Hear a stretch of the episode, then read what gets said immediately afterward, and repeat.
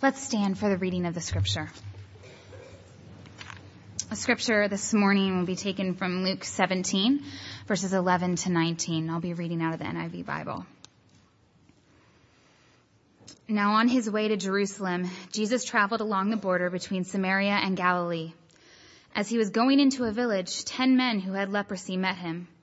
They stood at a distance and called out in a loud voice, Jesus, Master, have pity on us. When he saw them, he said, Go, show yourselves to the priests. And as they went, they were cleansed. One of them, when he saw he was healed, came back, praising God in a loud voice. He threw himself at Jesus' feet and thanked him, and he was a Samaritan. Jesus asked, Were not all ten cleansed? Where are the other nine? Was no one found to return and give praise to God except this foreigner? Then he said to him, Rise and go. Your faith has made you well. This is God's word. Amen. Please be seated.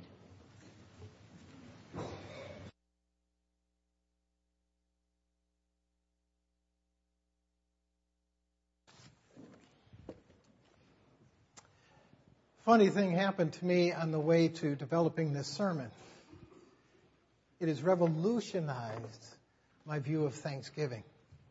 I didn't originally pick this passage. Uh, Brandon picked it for me. Now, I knew I could change it if, uh, if I just asked. But I thought, I've never preached this passage before. I've really never gone into it in depth. So let me take a look at it and hopefully God gives me something to preach. Unfortunately, he didn't, so we will. No, unfortunately, I saw things I had never seen before about Thanksgiving. And I think there's something in this passage for everyone. For those who are spiritually alive and really value Thanksgiving, I hope that you'll see that Thanksgiving is even greater than you've thought it to be. For those who are confused about Thanksgiving and really the object of our Thanksgiving and the focus of our Thanksgiving, you get clarity. And for you who maybe don't want to, you don't feel like giving thanks, you've been battered by life recently, there doesn't seem to be anything to be thankful for. You're going to be shown the greatest, greatest gift to be thankful for. Our Father, we've heard many sermons on Thanksgiving, and they've inspired us and lifted us. And we've left determined to make Thanksgiving more central in our lives, but it seems a week or two later, we can barely remember the message. I pray that today your spirit would move in such a way that you would penetrate each of our lives right where we are in such a way that we will be transformed by the words that are before us. That your spirit would take this word as a very sword to cut into our lives. In Christ we pray. Amen. Amen. I really want to do three things as we look at this passage, we unfold it today. One is to look at the centrality of Thanksgiving. The second is to look at the object of our thanks. And to thirdly, zero in on the focus of our thanksgiving that gives us a perspective to look and see all of life. So, first, the centrality of Thanksgiving. I think simply reading this story, we should be convinced that Thanksgiving is important. We see a story of ten lepers cast off. They stand at a distance because they are not accepted to society. They are not accepted by God. They are unclean. Though they realize Jesus can heal them, they dare not approach him, for they know they are unclean. Jesus tells them when they call out on Jesus for mercy upon them that they might receive a healing. They call out, have mercy on us. And Jesus simply says, go to the priest. Now, the only reason a leper would go to the priest because he's unclean, he can't go to the priest. The only way he could go was if he was clean. And so they started off for the priest, which showed they believed that Jesus could heal them. And on the way, all ten were healed. One of them is so captured by that healing that he turns around and goes back after Jesus. The other nine apparently go their own way. And so we get the message of, should we be like the nine who don't give thanks, or we should be like that one who returns and gives thanks? And Jesus drives it home all the more when he says, uh, were there not ten lepers who were healed? Where, where are the other nine? There's only one who's come, and that's he's not even the Jew among them. He's, he's the Samaritan. He's the foreigner. And as we read this, the obvious message is, are we thankful people? It's, it's important to be thankful. If somebody, especially Jesus has done something for you, thank him.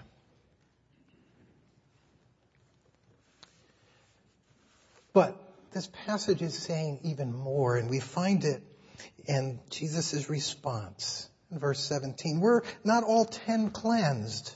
Where are the other nine? Was no one found to return and give praise to God except this foreigner? Then he said to him, Rise and go. Your faith has made you well. Now these are the words that are key in understanding how important Thanksgiving is. Your faith has made you well. We've seen this repeated many times in scripture, but here it takes on a new meaning. Because he's not talking about the faith of the leper when he believed he'd be healed if he went to the priest. He's not talking about the healing from leprosy. You see, all ten of them had the faith to, and hope anyway, that if I obeyed Jesus and went to the priest, I'd be healed. All ten of them were healed from leprosy. They were made well. But Jesus says these words to only one of them. And so this shows us that Jesus isn't saying your faith of obedience has healed you of leprosy. He's saying something more. He's added a complete other dimension. And literally he says, your faith has saved you. Your faith is making you whole, not just the physical outside. All ten had that. But there is a dynamic that is working in you that saves you eternally. There is a dynamic working in you that will make you whole on the inside. So what is that faith? It wasn't the faith of obeying Jesus to go see the priests. It was the faith that affirmed that Jesus was the one who saves. That faith was expressed in thanksgiving. Or to put it another way, it is our thanksgiving that shows we have really trusted Jesus Christ. For anyone who has fully understood his or her plight, his or her sinfulness before God, when we really understand how destitute we are before God, and then we hear about a Savior who took our sins upon himself. If we are not responding with gratitude, we haven't gotten the message. So this faith saves them, first of all, in that it is the affirmation of a true faith in Jesus Christ as Savior. If you're saved, you can't help thank Jesus. But secondly, it saves in the manner of making him whole. It saves him because he is, he is brought into the Christian life as it should be lived. So let me unpack that for you. See, there's two pictures of religious life in this passage.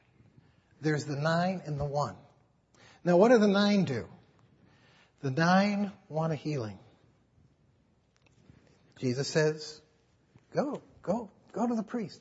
And they immediately obey Jesus, head to the priest, and they're healed. And then they disappear from the scene. You see, that's one way that people live, the religious life. They, we call out for God, we want God, and we obey God in order to get things from Him. In this case, they obeyed God for one reason. They wanted a healing. And that was the end of it. And so many of us live out the religious life that way. We seek God out because of what He's going to give us. And when we get it, we seek Him out so we can get more. We are caught up in the gift that God gives us. But this leper, this Samaritan leper, was completely different. Yes, he, he wanted healing. He obeyed Jesus. But when he received the gift of Jesus Christ, his heart was captured by Jesus Christ. And that grace of Jesus Christ, that mercy of Christ so penetrated, so transformed him, he couldn't do anything but rush back to Jesus Christ glorifying God with the loudest possible voice, fall at the feet of Jesus and thank Jesus. And what we see is that falling at Jesus' feet is, first of all, an acknowledgement of who Jesus is, but it's also a display of submission to Jesus Christ. You see, that's the picture of the Christian life. We obey not to get from God we obey, follow because we love Him so much, because we have been captured by the grace of God. It is not about uh, the gifts that God gives us. We fall in love with the gift giver. When I first met my wife, uh, we weren't dating. I was single. And uh, so the singles of the church, there was just a handful of us. I took us up to uh, to Gloucester for a little trip. And on that trip, my wife went into a store and she bought these little cards. You know, you write out messages in the cards and things. And, and that really spoke to me, not because of the gift. In fact, how many of you received cards from me? You know, I'm probably, you know, it wasn't the gift that so much captured me.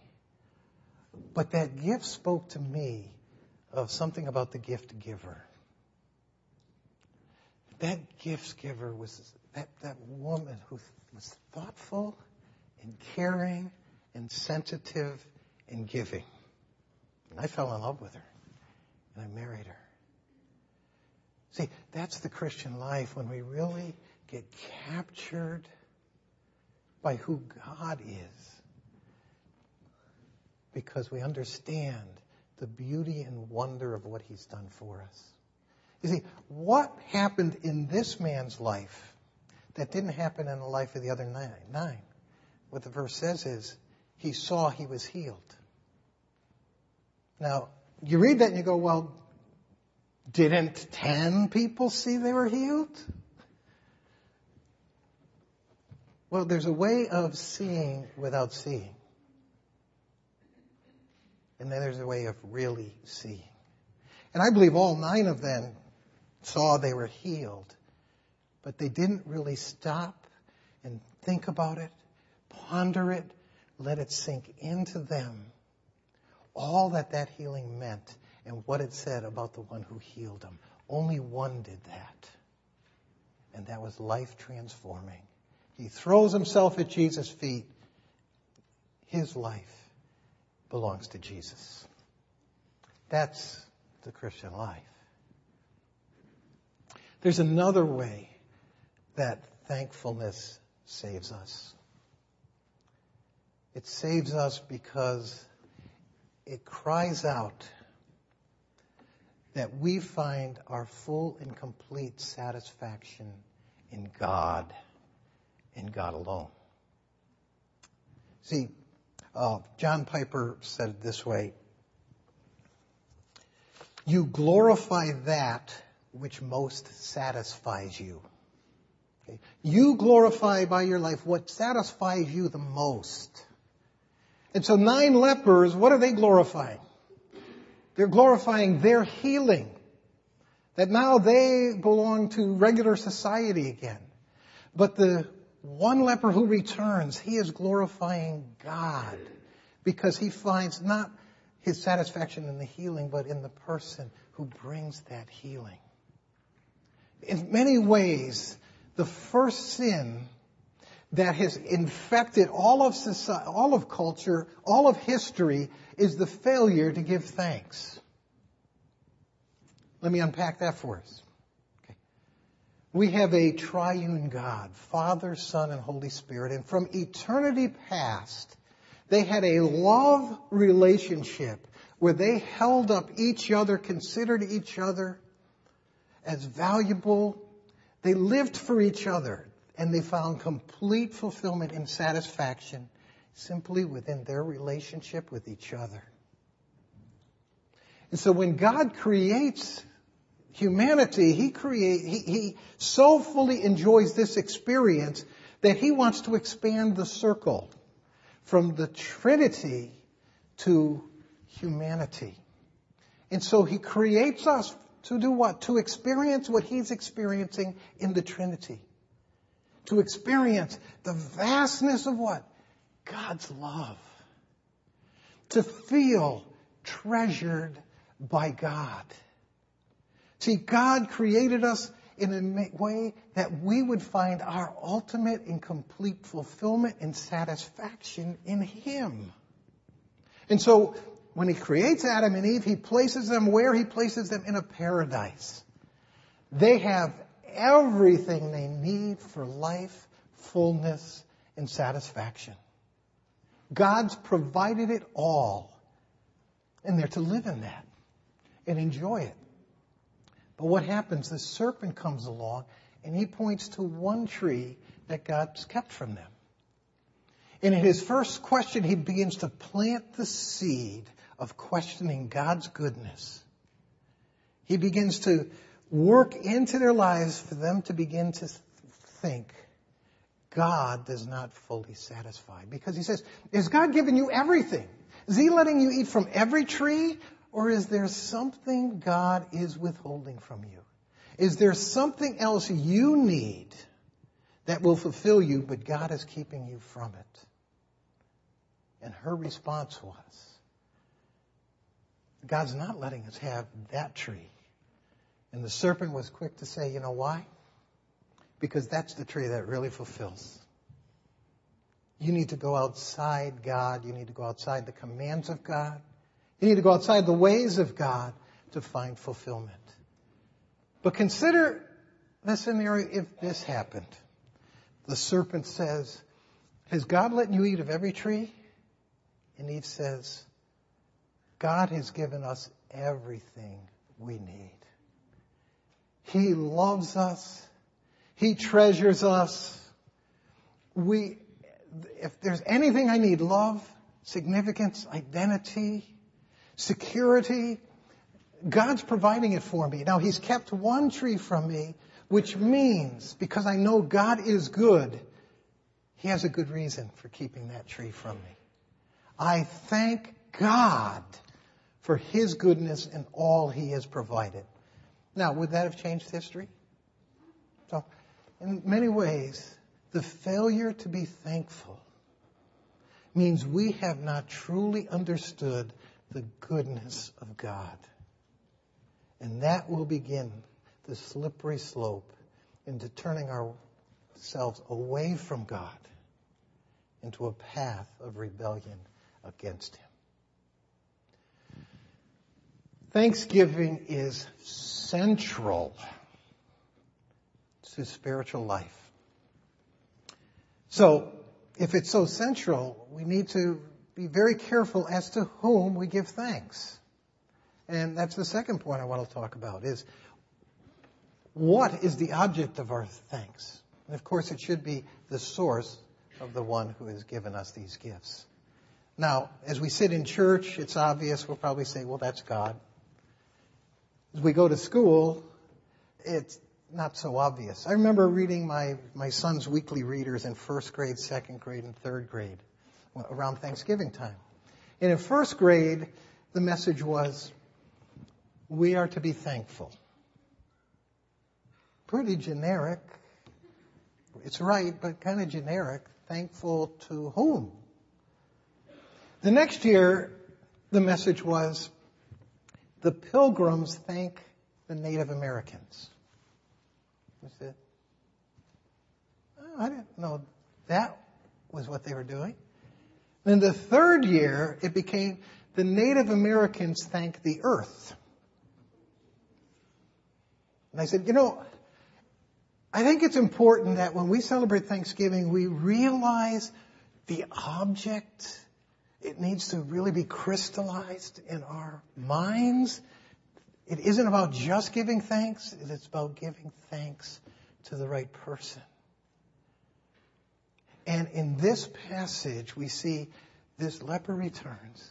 And he's doing what? He's glorifying God. He is praising God in the loudest voice.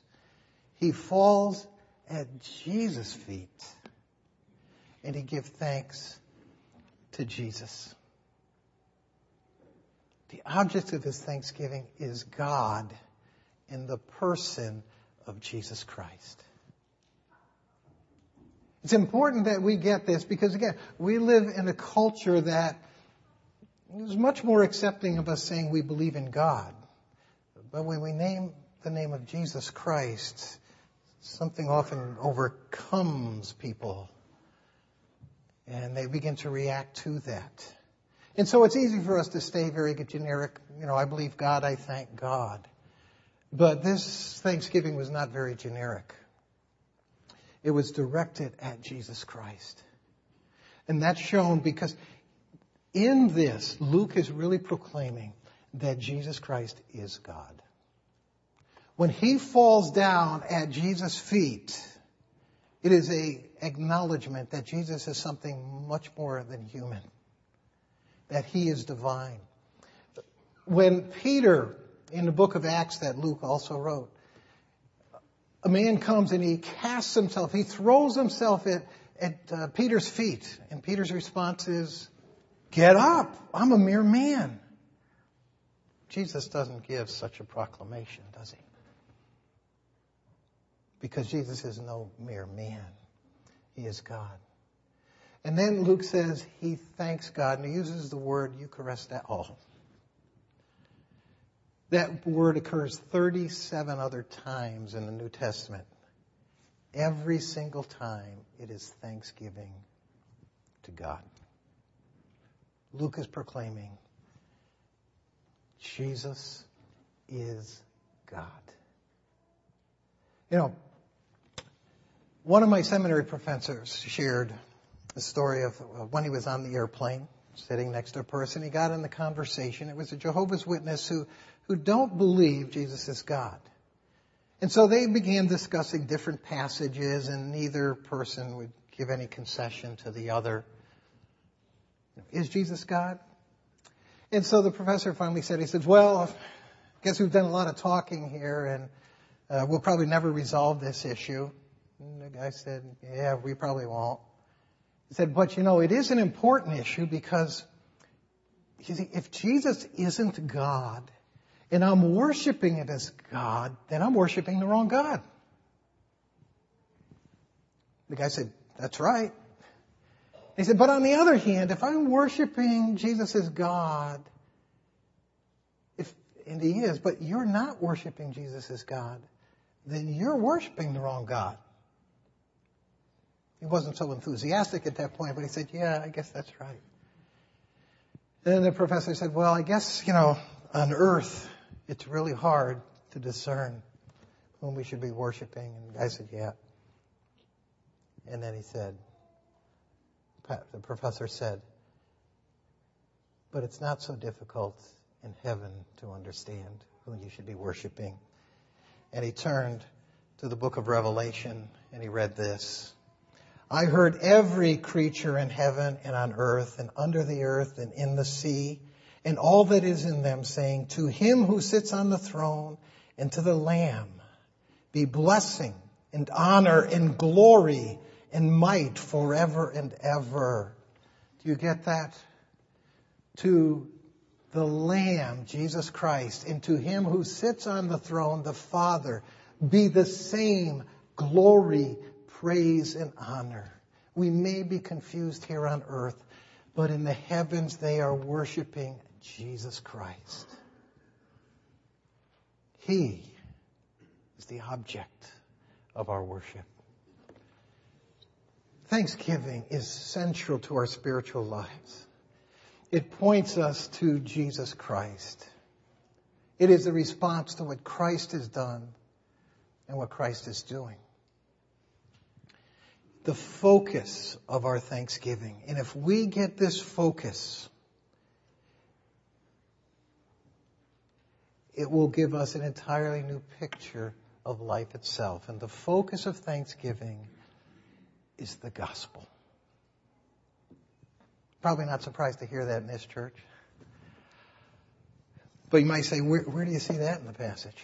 I, I don't see that word in the passage. It's there in three things. Leper, Jerusalem, and saved. You see, leprosy, leprosy really offered an imagery of sin itself. It became a picture of sin. Because in leprosy, outsides begin to change. Blotches on our skin when the people have Hansen's disease, which, uh, as R.K. Harrison, New Testament scholar, believes these men did. Tumors on their skin, they become ugly. But it's also affecting the insides. The result is they become insensitive to all that hurts. And that's why they often lose limbs. They can put their hand in the fire because they don't feel it. They were cast off from society and from God Himself. And they were without any hope. There was no cure for leprosy. So they lived socially abandoned, ceremonially unclean, unable to go to the temple, unable to be held by their loved ones.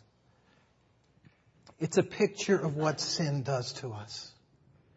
It twists and perverts who we are in our actions and on the outside, but it really is damaging the heart, our motives, our goals, our values, our inside. It makes us insensitive. And it leaves us without hope. So this story is more than a story about ten lepers being healed. It's about our people of sin and all of the damaging effects, the outcast feelings that we get as sinners. Jesus heals. But he's going to heal at a great cost. And that cost would be his life. And we see that in the word Jerusalem. Verse 11. You know, it's easy to pass this over. It just simply says, now on his way to Jerusalem, Jesus traveled through these towns. But you have to take that word out, Jerusalem, and see what Luke is meaning by it. And in Luke 9:51,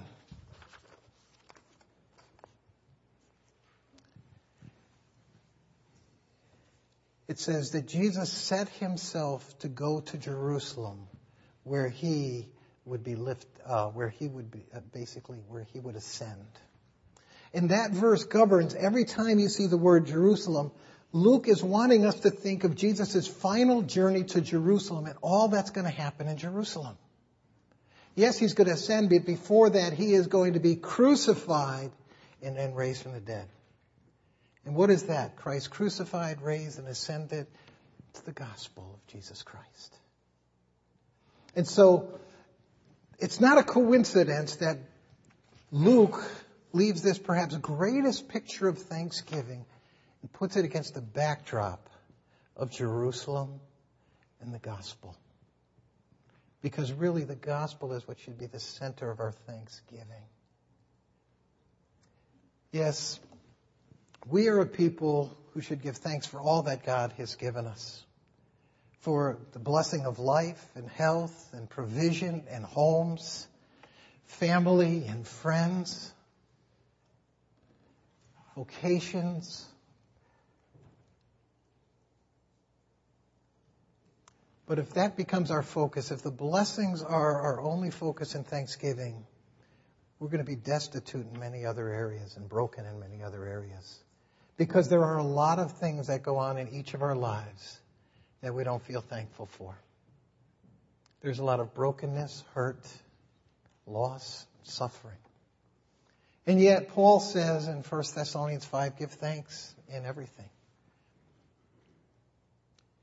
We can only do that if the focus of our thanksgiving is not the gift, but it's the gift giver. The proclamation of the gospel cries out, the gift giver is good. The sovereign Lord of heaven and earth is good. No matter what happens, no matter what he seems to keep from you, he is good and you can trust Him. And when you give thanks, you are declaring that. Romans chapter 8, verse 31 and 32 say this. What shall we say in response to these things? If God is for us, who can be against us? He who did not spare his own son, but gave him up for us all, how will he not also along with him graciously give us all things? This verse is so critical. What it is saying is when we understand, when we truly grasp the work of God in Jesus Christ on the cross, we realize God gave us the greatest possible gift at the greatest cost? Is he going to be petty if he's giving you that so petty that he's going to withhold things you really want? That he will allow things into your life that would really break you somehow from the most important, invaluable things within eternity itself? No. When we give thanks for the cross, it centers us on the goodness of God and leads us to trust Him at the throne of His grace. Ann Voskamp, in her book 1000 Gifts, put it this way. If God didn't withhold from us His very own Son, will He withhold anything we need? If trust must be earned, hasn't God unequivocally earned our trust with the bark on the raw wounds the thorns pressed into the brows, your name on his cracked lips. How will he not also graciously give us all things he deems best and right? He's already given the incomprehensible. The counting of blessings is ultimately summed up in one. All gratitude is ultimately gratitude for Christ. For in him all things were created, are sustained, have their being. Thus Christ is all there is to give thanks for. Christ is all there is to remember. To know how we count on God, we count graces, but ultimately there is really only one. When bridges seem to give way, we fall into Christ's safe arms, true bridge, and not into hopelessness. It is safe to trust. It is the cross of Christ that cries that out to us all. When we are thankful for it, we affirm the trust that we have in Him. And it changes our hearts and lives. Our Father,